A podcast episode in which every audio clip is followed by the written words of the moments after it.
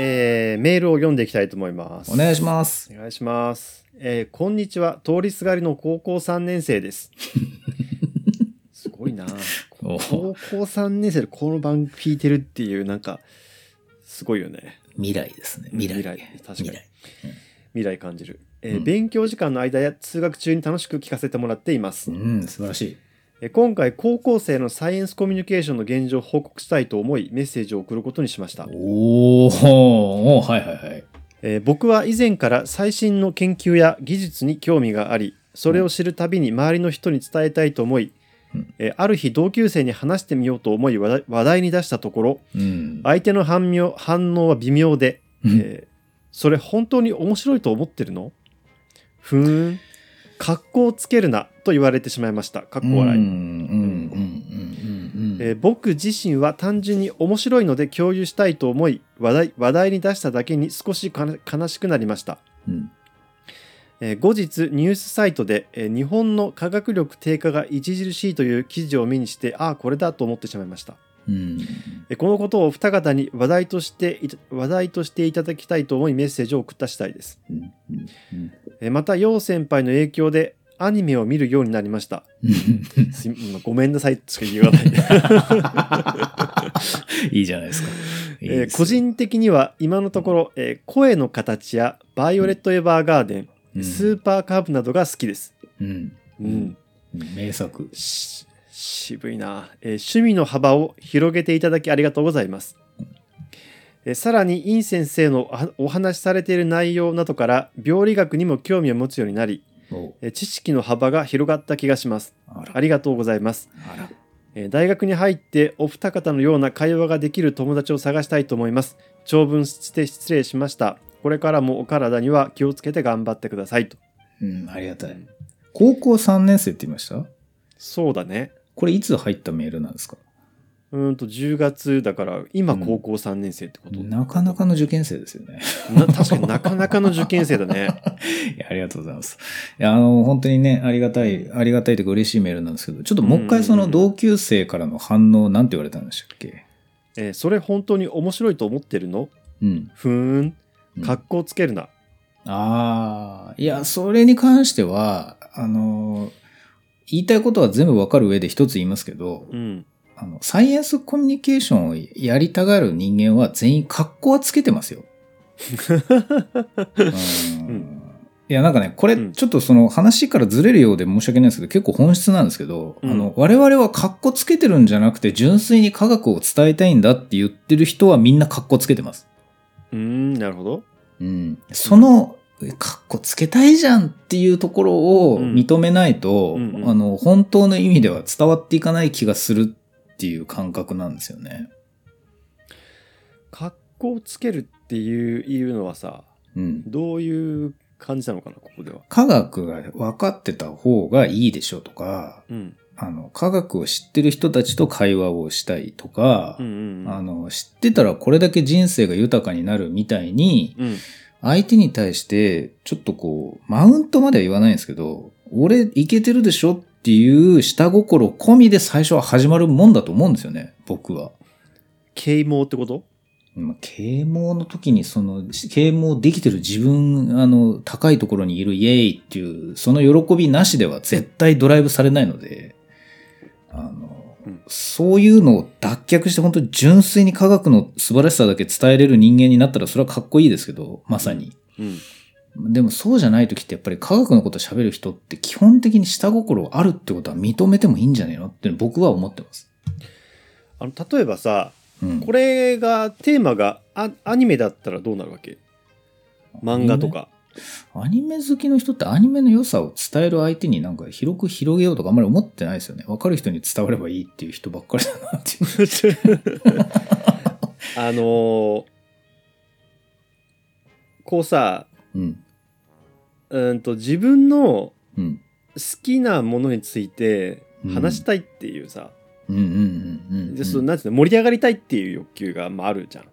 まあそれあります、まあ、人によって結構濃い薄いがあると思うんだけどあるあるある。うんうん。なんかそれと、まあ、ちょっとこれ知ってるのかっこいい感じするっていうこうなんか自分の気持ちとかさうん。なんか全部10-0じゃない気が0-1じゃない気はするんで確かにねああ、わかるわかるわかる。比率はそうですよね。いろいろある。ううんん、うん、うん。でなんかさテーマに、テーマによってうん、結構そのなんていうのまあいわゆるお堅いテーマとか柔らかいとか、まあ、かっこいいとか、そうじゃないとかっていうこう世間的な認知があるじゃん、まあ、一般的な。ある。うん、ある。で科学ってうん。なんかそういう意味では、まあ、ちょっと硬いイメージだとか、うん。まあ、ある意味そのお高いイメージとかうん。なんかそういうのはある気は確かにするんだよね。うん。でそれを本人がどれぐらいそのしなんて自覚してるかとかあれそう思ってるかっていうのってうん、まあまあ個人差があるけど01じゃない気がするんだそれもやっぱり確かに。なんか0.1ぐらいはちょっとそう思ってるところがあるとかさ、うん、うん。バキバキに思ってるけど出さないで喋ってるとかさ、まあそれって例えばなんかその文化の他のまあ文化とかで言うと、うなんん。だろうなクラシックとか？クラシックとかねク。ラシック音楽とかさああ。ああ。こうなんていうの？クラシック音楽とじゃあ例えばゲーム音楽とかさるうん。そのうんだんだん年々こう差はなくなってきてるとは思うけれども依然としてさなんかこう世間的に認知に差があるじゃんありますね。そういう話をしてる。それとも全くそれとは別の話をしてる？いや、あの、先輩に言ってる方向とも多分同じで、うん。やっぱりその、自分の好きなものをただ好きって言ってるだけだっていうのにも、うん。その隠されたニュアンスの違いっていうのが絶対あると思うんですよ。うんうん。で、そのお友達が、カッコつけてとか言ってる時っていうのは、あの、そういうことじゃないんだってって言いたい気持ちは超わかるし、僕も全く同感なんですけど、やっぱりカッコつけてる自分はいるんですよ。その時は。うんそうもうね、それ認めないとサイエンスコミュニケーションできないんですよね。うん。そうだ、俺は今格好をつけてますくらいまで開き直らないと、もう、あの、そんなことじゃないんだって、科学っていうのは普通に知ったら面白いもんなんだって、俺が格好つけてると思ってるなんて、それはおかしいよとかっていうふうに開き、開き直るとか、あの、そういう強い純潔な立場を取ろうとすると、はい。歪んでくんですよ。はい。もう、あのね、友達にそうやって、お前格好つけてんだろって言われたら、それの何が、ごめんなさい、格好つけてますくらいまでこう、スカーンとこういかないとですね、なかなか、なかなか通そ用しないんだよな。確かにそうだねうん。うんい伝わってます？今の僕の言い方が。もう、この人のね、言ってることは素晴らしいんですけど、あの、サイエンスコミュニケーションをやりたいっていうことはですね、もうちょっと泥臭いんですよね。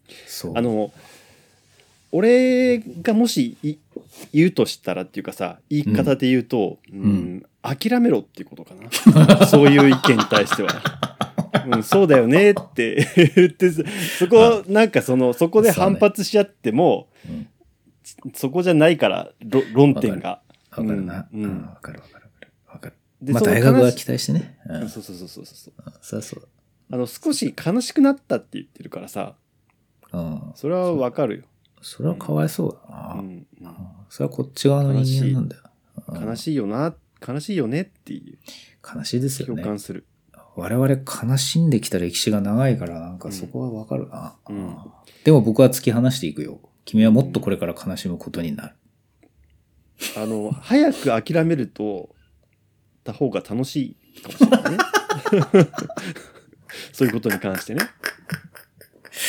という、えーうんご回答でした。えーご参考になれば。いやでもすごい感動だな。まあ、すごい感度だな。ね。うんうんそう。それは本当そう。いいね。あの、将来有望ですね。ぜひ、一緒に頑張りましょねあのーアニメもねこう なんつうのかなまあまあ例えばさう。うん。「まあ、呪術廻戦」とかさ、まあ、ええはい。いうん今だったらうんまあ、チェーンソーマンとかさ、うん、はいはい。まあ、ジャンプ系の超売れ線があるわけじゃん。そうですね。ううんん。まあ声の形ね「ヴァイオレット・エヴァーガーデン」これは京都アニメーション作品でさはいはいはい。こうアニメファンの中では常に評価が高い作品なわけだよね。うん、うん、うん。まあ、そういう意味では、まあ、メジャー作品と言ってもいいかもしれないけどその一般層に届いてるかっていうと、うん。えっと、声の形は、まあ、漫画がねすごくんなんかまあ人気があるっていうの込みで、うん。バルトゥバがでもそれなりに筐体ミッションの中では結構一般向けなのかな？わかんないけど。うんうんうん。まあ、っていうことですかね。スーパーカバー渋いね。はい。えー、続いて、うんちょっと待ってくださいね。ごめんなさいえー、っとね。えーラジオネーム、ま、まなまこさん。はい、まなまこえさん。インさん、ようさん、こんにちは。いつも興味深く楽しく聞いております。ありがとうございます。えー科学の専門分野を持ちつつ、うんエンタメにも通じているお二人にお伺いしたいことがありメールいたしました。うん。怖い、恐怖を感じるね。前提がね、ちょっとハードルが高いなと思って、こう、うんはい、えーどうぞ。えーえー私は一応専門とする研究分野を持っているのですが、え ー最近自分の専攻を扱う VTuber の方が存在するという話を耳にしました。おおうん。しかもかなり本格的に紹介していると言います。うん。えー自分の分野はそこそこマイナーなので大層喜んだのですが、うん。いざ視聴する役にな、視聴する段になって躊躇してしまいました。うん。えというのも、配信を見て細かな色をあげつらう昭和の姑のような、えー自分の姿が千里眼のごとく頭をよぎったためです。うん。うん。えー隣接分野の学問であれば大して気にせず楽しめるのですが、うん。その方の配信があまりに自分の専門分野ど真ん中であったため、足がすくんでしまいました。フラットに受け取り、楽しんだり、楽しまなかったりすればいいものを、修行が足りないというほかありません。え V に限らず、お二人は自分の専門ど真ん中の物事がエンタメで扱われていた場合、どういう心持ちで享受していますか？ああ、いい質問だな。えー配信でのお二人の話からそういった経験をしたこともあるのではないかと思いお尋ねした次第です、うん。もしよろしければ参考としてお聞かせいただけますと幸いです季節の変わり目ですがどうかお体お体には気をつけてありがとうございます、うんなるほどね。いや、いいとこに切り込んできましたね。えー、まあなんか結論、結論はいっぱいありますよ。なんかまあ 例えばねあの一致だったらその医療ドラマを見れるかとかね。そういう話はなんか以前したことがある気がするんだけど。あありますね、ええ。医療ドラマくらい幅広いと、僕の知らない世界を書いてくれてんのかなっていうぐらいでニコニコ見れます。まあフラジャイルね。フラジャイルはうん、もう、愛情と感謝しかないですね。本当に。それはさなんかうん。めちゃくちゃ調べてくれてるからっていうこともあるの？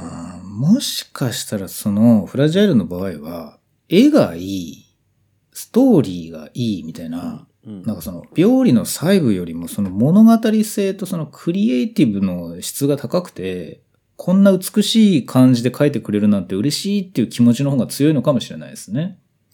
漫画として素晴らしいとまず漫画として素晴らしい。あと脚本もいいです、やっぱり。うんうんうんだから細かい医療の設定とかが多少、ん？って思うところが、あの、序盤の方でなかったとは言わないんですが、でも気にならなかったですね、それは。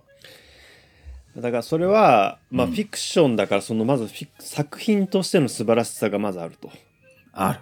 うん。それはある。でもこのそのいわゆる解説系のものなわけじゃん、そのエンターテイメントとしてそれをただ楽しく紹介してくれてるっていうことでしょ多分 VTuber の方そうですね。ってことは。そうですね。ううん。ん。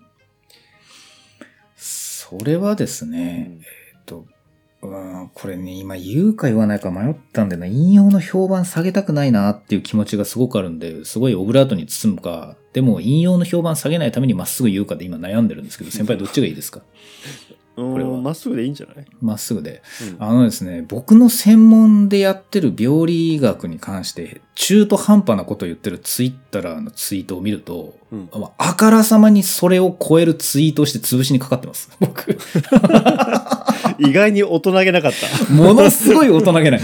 うん。は？みたいな。お前その解像度でこれ喋んの？みたいな感じで、真っ向勝負してるっていうか、真っ向勝負どころかそれを見たっていうことすら言わないで、なんかものの2時間ずれぐらいでそれに関するゴリゴリの話を僕自身ツイートしてたりして、で、僕の方が10倍いいねついてから俺の勝ちみたいな感じで遊んでますね。10年ぐらい。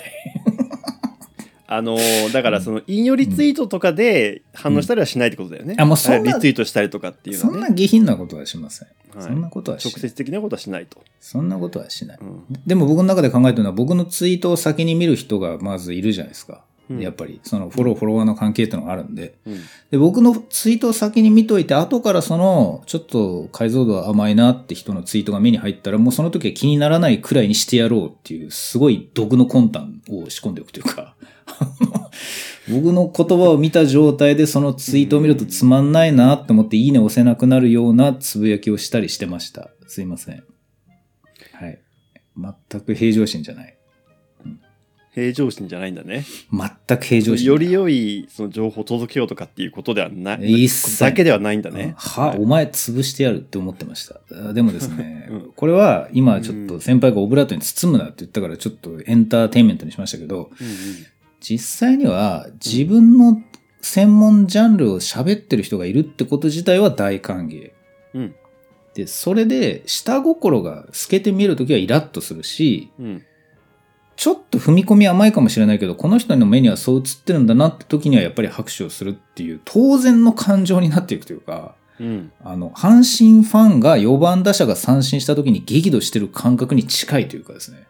うん基本的にはファンであるというところそう、の前基本的には提ファン。そう、その業界のファンであればそういう感情になるのはもう当たり前なんでそこは諦めましょうというか、でも摂取しないと、勃交症のまま終わってしまうというか、あの、断絶してただ終わるので、うん一応やっぱ自分に近いジャンルの何か発言をしてる人がいたら見には行ってます。あの、唇を噛みながら。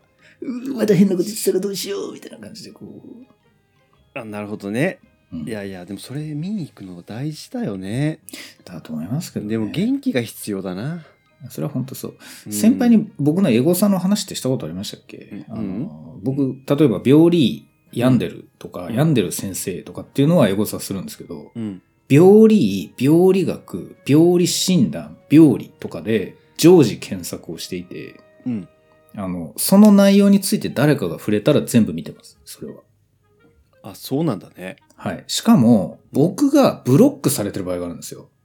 あいつ病理って言うとすぐ出てくるからうるさいわと思ってブロックされてたりすると検索しても見に行けないじゃないですか。うんだから僕この検索に関しては別のアカウントをその検索用に作ってやってたことがあります。ああなるほどね。うんさすがにもうどうでもよくなってやんなくなった。どうでもよくなってやんなくなりましたけど、だから一時期は僕がブロックしてる人の病理学に対する、僕が、僕をブロックしてる人の病理学に対するコメントとかも全部見に行ってました。何年か前までは。ああいやなんかねあのーすごいね。もうね、それ見に行くと、こいつなかなかいいこと言ってんじゃんと思ってホーム見に行くわけですよ。うんすると、その2ツイート後ぐらいに僕の悪口をボコボコ書いてたりするんで、すごい健康に良くなくて、もう腹立つと思って、やめました、もう。辛いと思って。ね、なんか一致さ、今ちょっとセミリタイア気味になってるけど武闘派だもんねもともとね病理に関してはねセミじゃなくてもう武闘派、あの、武闘派だった僕は完全に引退しましたね。うんもう今。今ね、僕、可愛いで攻めてます。どっちかというと。うんまあ、それ自分で言ったら台無しだけどね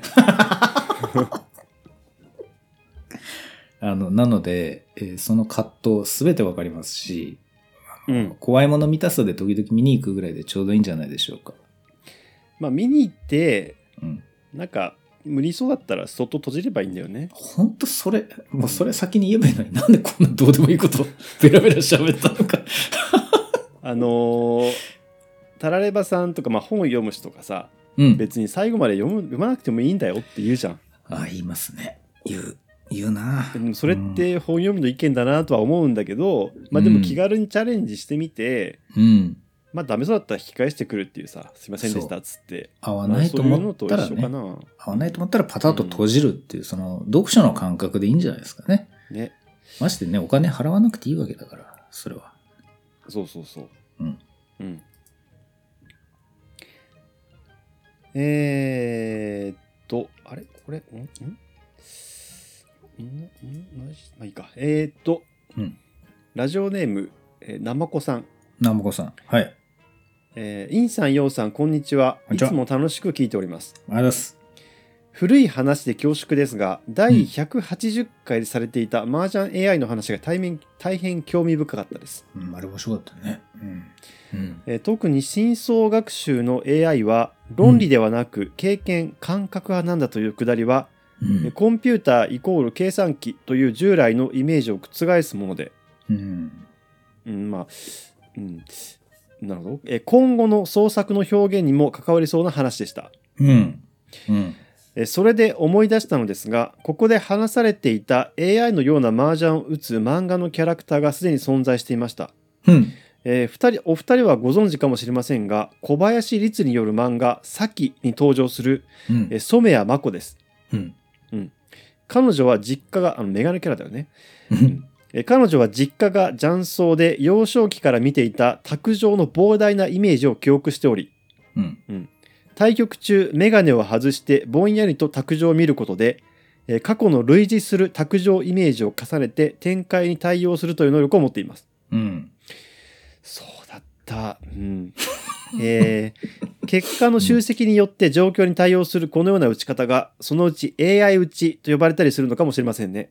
うんえーちなみに先にはデジタル打ちをするキャラクターが別に存在しますが、それは全ての可能性を可能性を想定して、えー確率の高いものを選び取るという計算機打ちです。うんうん、もちろん連載当時、連載開始時過去2006年には、うんえーディープラーニングは始まったか否かという状態ですので、えー不備ということでは全くありませんが、今後はデジタル打ちという名称も変化していくのかもしれません。うんえー長文失礼いたしました。今後の配信も楽しみにしております。うんえーこのところ寒い日が続きますが、どうかお体にお気をつけてお過ごしください。ありがとうございます。皆さんちゃんと学習されてね、必ず時効の挨拶を最後にこう出してくれる。うんそうね。あの、盤面の、こう、膨大な記憶から最前提をっていう話は、えー AI っぽいって一瞬思うんですけど、実は流行りというのもあって、同じ盤面でも時代が違うと打ち回しが変わってきたりするじゃないですか。はい。で、あの先輩がはいって言ったのはなんか麻雀やってる人の感想でよかったなと思うんですけど、僕やってない方だということでね、知らないわけではないけど一応そういう、実はその学習ってそこが難しくて、あの、膨大な量をただ時系列に沿って何十年分集めても直近の10年のデータが増えないとダメだったりするんですよね。うん意外と。うんうんうんうんなので、そういうところまで計算してやるのが、あの、今の AI なので、うん。うん。昔の記憶だけだと実は AI に似てないです、むしはいはいはいはい。まああの、このね、あの言葉がさ、こういうなんかいろいろこう出てくるけど、ろ。うん。うんと、いわゆるその今麻雀界隈でデジタル打ちって呼ばれてるのは、まあ、ロジックで打つってことだと思うんだよね。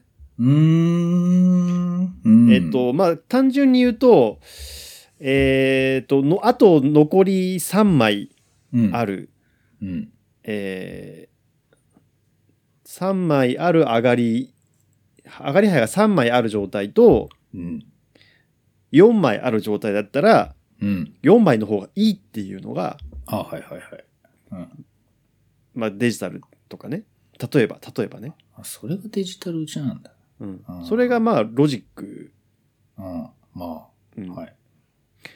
で、それと、あのー一応こう、対になってるのが、麻雀界隈ではオカルトって言うんだけど、まあ、あの、あの、感覚的に打つとか、弦を担ぐとか、いろんな意味があるんだけど、流れとかね。そうそう、流れとか言ってああ、わかるわかるわかる。うんうんうん。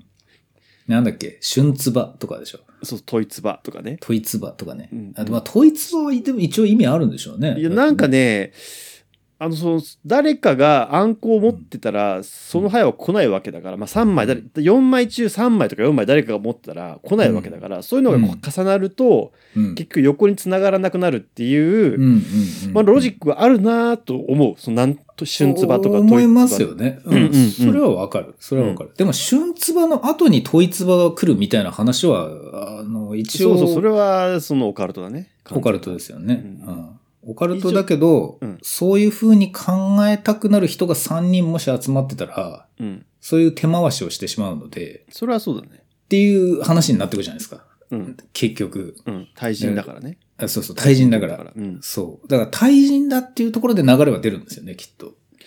それはね、なんか、ああり得ると思うよ。うん、でですよね。そうそう。人が錯覚しやすい法則みたいなのがきっとあるんでしょうね。うん。うん。あそれはオカルト？じゃあ。オカルト。で、まあデジタルの人はもう本当にそういうのを、まあできるだけ排除してるというか、あゲームとゲームの間は独立してるとかさ。ーでいわゆるそ、うんの、一般的な統計学的な考え方に基づいてるってことかな。うん、なるほど。それがデジタルなんだ。うんなるほどな。麻雀？だからその、だそのすすごく大きく言うと、まあ、AI は経験派であるっていうのはまあいいかなと思うんだけど、うん。まあ、その経験派の中でもいろいろあるじゃんとうん。いうのが今の一の話なわけだよね多分ね。そうそうそう。うんうん。だから、あの昔の雀荘に生まれた子供とかっていうのは AI 的じゃないんですよ。僕からすると。どのデータを入れるかっていうところ。そうです。だから、どっちかっていうと、あの、大学の時にずっと雀荘でバイトしてて、今、その3年後に今、宅についてるっていう方が、むしろちょっと AI 的なんですよね。どっちかっていうと。うん。うん。子供の頃って言うと20年前じゃんってなっちゃうので、あの、人間の流行りの移り変わりを考慮してない古いデータになるけど、それはいいのって僕はちょっと言いたくなってしまう。まあね、そうめだからずーっと見てるってことなんだと思うけどね。ああ、ちっちゃい頃から、うん。今に至るまで。そうそうそう。あなるほどね。確かに、うーん、まあこれちょっと専門的な話になるけど、えまあこの番組ででそれ言うの必要あるのかっていうぐらいの。麻雀的にね、あの、あの、ドライチカンちゃんの手をテンパった時にリーチするかしないか問題っていうのがあって、なるほど。あの、なるほど。うんその、要は上がりにく上がりにくくてかうん。つそんなに高くないけど、うん。誰よりも一番早く上がれそうだっていう場合に、うんリーチっていうと、まあ、そこから手変えられないからいろいろリスクがあるんだけど、そうですねまあ、。その時にリーチをして、まあ、点数をちょっと上げたりとか相手をこう、うん威嚇威嚇っていうか牽制する方がいいのかうんしない方がいいのか問題っていうのがあってうん。結構なんかそのモードにトレンドによって変わるらしいんだよねああ。今は多分リーチなのかなわかんないけど、なんかそういうちょっと。とあの時代によって揺れ動いてるっていうのは確かにあるみたいであのドライチカンチャン問題でリーチをする、早いタイミングでリーチをする人と戦う時の定石とかもありそうですもんね。もう麻雀だと。あそうなんかねそれは本当にプロとかはうんずっと固定メンバーでやるからすごい人読みが入るらしいんだよね、あ人読みが。はい、この人はこういう打ち方をするっていうのを過去の対局とかずっと見て研究をして、まあ、スポーツでもそうじゃん、うん。チームあ対戦相手ごとにさいやっぱりこそう戦略を練るわけじゃん。そういうのはやるかな。あそういう読み合いもあると思う。トレンドとか読み合いとか、そうなんですよね。うん、だからゲーム、コンピューター上のゲームとまた対人とが違うっていうところがずっと残ってるのは面白いですね。そう。はね。いわゆるフリーって言ってみんなこう知らない人が集まってきて麻雀を打つっていう時はうん人読みができないので、まあ、いわゆる一般的な打ち方平場の打ち方をするっていう言い方をしたりするね、うん、なるほどね。うん、それはその麻雀なんていうかな麻雀をするっていうかさなんていうか。麻雀として正しいことをするみたいな言い方をしたりするね、ああうん、あの、なんで僕がその時間軸に対するところに妙に食いつくかっていうと、AI をですね、病理診断で作るときに、うん 例えばですよ、これ僕が実際にやったやつじゃないんですけど、うん。やったやつはちょっとえぐいのでやめるんですけど、やったことないやつで一般的な話で言うと、大腸がん？うん、20年前の大腸がんのデータをごっそり集めても今の大腸がんに通用しない可能性があるんですよね。そうなんだ。理由はう、ん。発がん機構が変わってるかもしれない。だから肉食の度合いが違うわけじゃないですか。言ってみれば。はいはいはいはいだから食が欧米化してきたっていうのがある。うんで、右側結腸と左側結腸って大腸の右側と左側で出る癌の種類が違うっていうのも昔は考慮されてないとか、うんあとは手術になるならないも、うん。直腸に近い癌は昔は諦めてたけど今は手術できるとか、だから時代によって手術の仕方、癌になるまでのプロセス、あとは癌の発見頻度とか、うん。あの、昔は大腸カメラ今より精度良くないから、うん。あの、下血で発見されるケースの方が多いっていう偏りとかがあるんで、うん。あの、時代が今から離れすぎたデータを使うと偏っちゃって使えないんですよ。母集団がそもそも違うんだそうなんです。で、やっぱり AI ってすごい最強の統計処理をしてるって思った方がいいので、うん統計のその母集団が変わったものを学習させて今に適用させるのは僕は乱暴だと思ってて、うん。だから20年前の大腸がんを使って何千例も集めましたっていうのは多分今のに使えないんじゃないかなってずっと思ってるんですよね。まあこれ、う今適当に作った例ですけど、うん本当にそのレベルでずれてくんですよ。あの AI 作ってると。なるほどね。うん、なんかね。麻雀も多分30年前の麻雀の今多分記録が残ったとしてさうん。それをずっと勉強ししてもうん。今多分強くならないだろうねそんなにはそこまでは、ねうんそまあ、人間はね、なんか昔はこうだったんだな、みたいなとこから謎の学習したりするんで、本当に、また別なんですけど。そうだねあのーなんていうかこう多分昔のものどういやわかんないな、まあ、ベイベイズ推計的に言うとこうだんだんこううん、うん刷新されていくというかさ、そう刷新されていくの、本当にそう。まあ多分そういう学習方法もあるよね今ね AI のね。ある確な。かそれっぽい感じのこうですよ。更新していく感じのね。でもね、AI ですよねっていう話は突っ込みたいのとそうそうって言いたいのが両方あるんで許してください。ほい じゃあもう一本いきますかねはい。えー、あえー皆様ごきげんよう花丸ですごきげんよ最近 AI が描いた絵が話話題になっていますねう。うん。うんうんえー今回はこの件についてお二人の特にヤンデル先生の見解を伺いたくお手紙をしたためましたうん。えー私も AI の絵をいろいろと拝見しましたがパターン認識での学習では、えーシチュエーションは描けても文脈を描くのは難しいのかなと思いましたうん。ツールとしてはかなり使えそうですが、うん。えーそもそも AI, AI 研究が目指しているのは効率化であり、うん寄り道などの無駄な無駄を求めることがナンセンスなのかもしれませんが、うん現在の AI 研究の果てに、えー広角機動隊の立ちコマのような遊び心またはいたずら心を持った AI は現れるのでしょうか、うん。えー自説から体調を崩されませぬようご自愛ください。ああ。あの、それに関しては割とはっきりした答えがあるんですけど、うん今の AI お絵描きのブームになってるものに関しては、あれは呪文詠唱合戦になってるじゃないですか。あのテキストをいかに的確に書くかっていうね。そう。AI からいかに面白いアウトプットを引き出すかっていう文章を面白く作った人勝ちみたいな世界になってますよね。うんなので、あれは別に絵の世界を深めてるんじゃなくて、うん実はその、クライアントとしての、うんだから絵を注文する側の小粋な注文を今競ってるだけなんで、うん全く絵についての、その、絵の世界がこれで進化したとかっていう話までたどり着いてないんですよ。インターネットの言論に関しては。うんあれはだから文章とか注文の世界でみんなまだ遊んでるだけなので、うん絵がどうなっていくのかを語るほどの資料がまだない。これが一つ。で、次に効率化っておっしゃいましたけど、例えば、あの、背景とかこうやって描いたらいいんじゃないとか、色こうやって塗ったらいいんじゃないはもう AI の方が強いですよね。大体ね。うんうんで、うんそれをちょっと入れ替えてクリエイティブっていう、その偽クリエイティブに関しては、やっぱりみんなの目が厳しくなってくるんですよね。うんちょっと人がびっくりする色にしましたみたいな話がだんだん通用しなくなってくる。パラメータいじるだけで出てきますから。うんだから、まあ、それに関しても、なんか、効率化は進んでいくんだけど、なんとなく最最大公約数的な絵ばっかり出てきてつまんないなみたいな話になるのももう、もう分かってるんで、もうそこももう終わってるんですよね、話としては。なので今後どうなるかっていうと、あの、ストーリーを生み出すような絵って話になってくるんですけど、うんうん。これってもう絵の範疇じゃなかったりするんで、うん。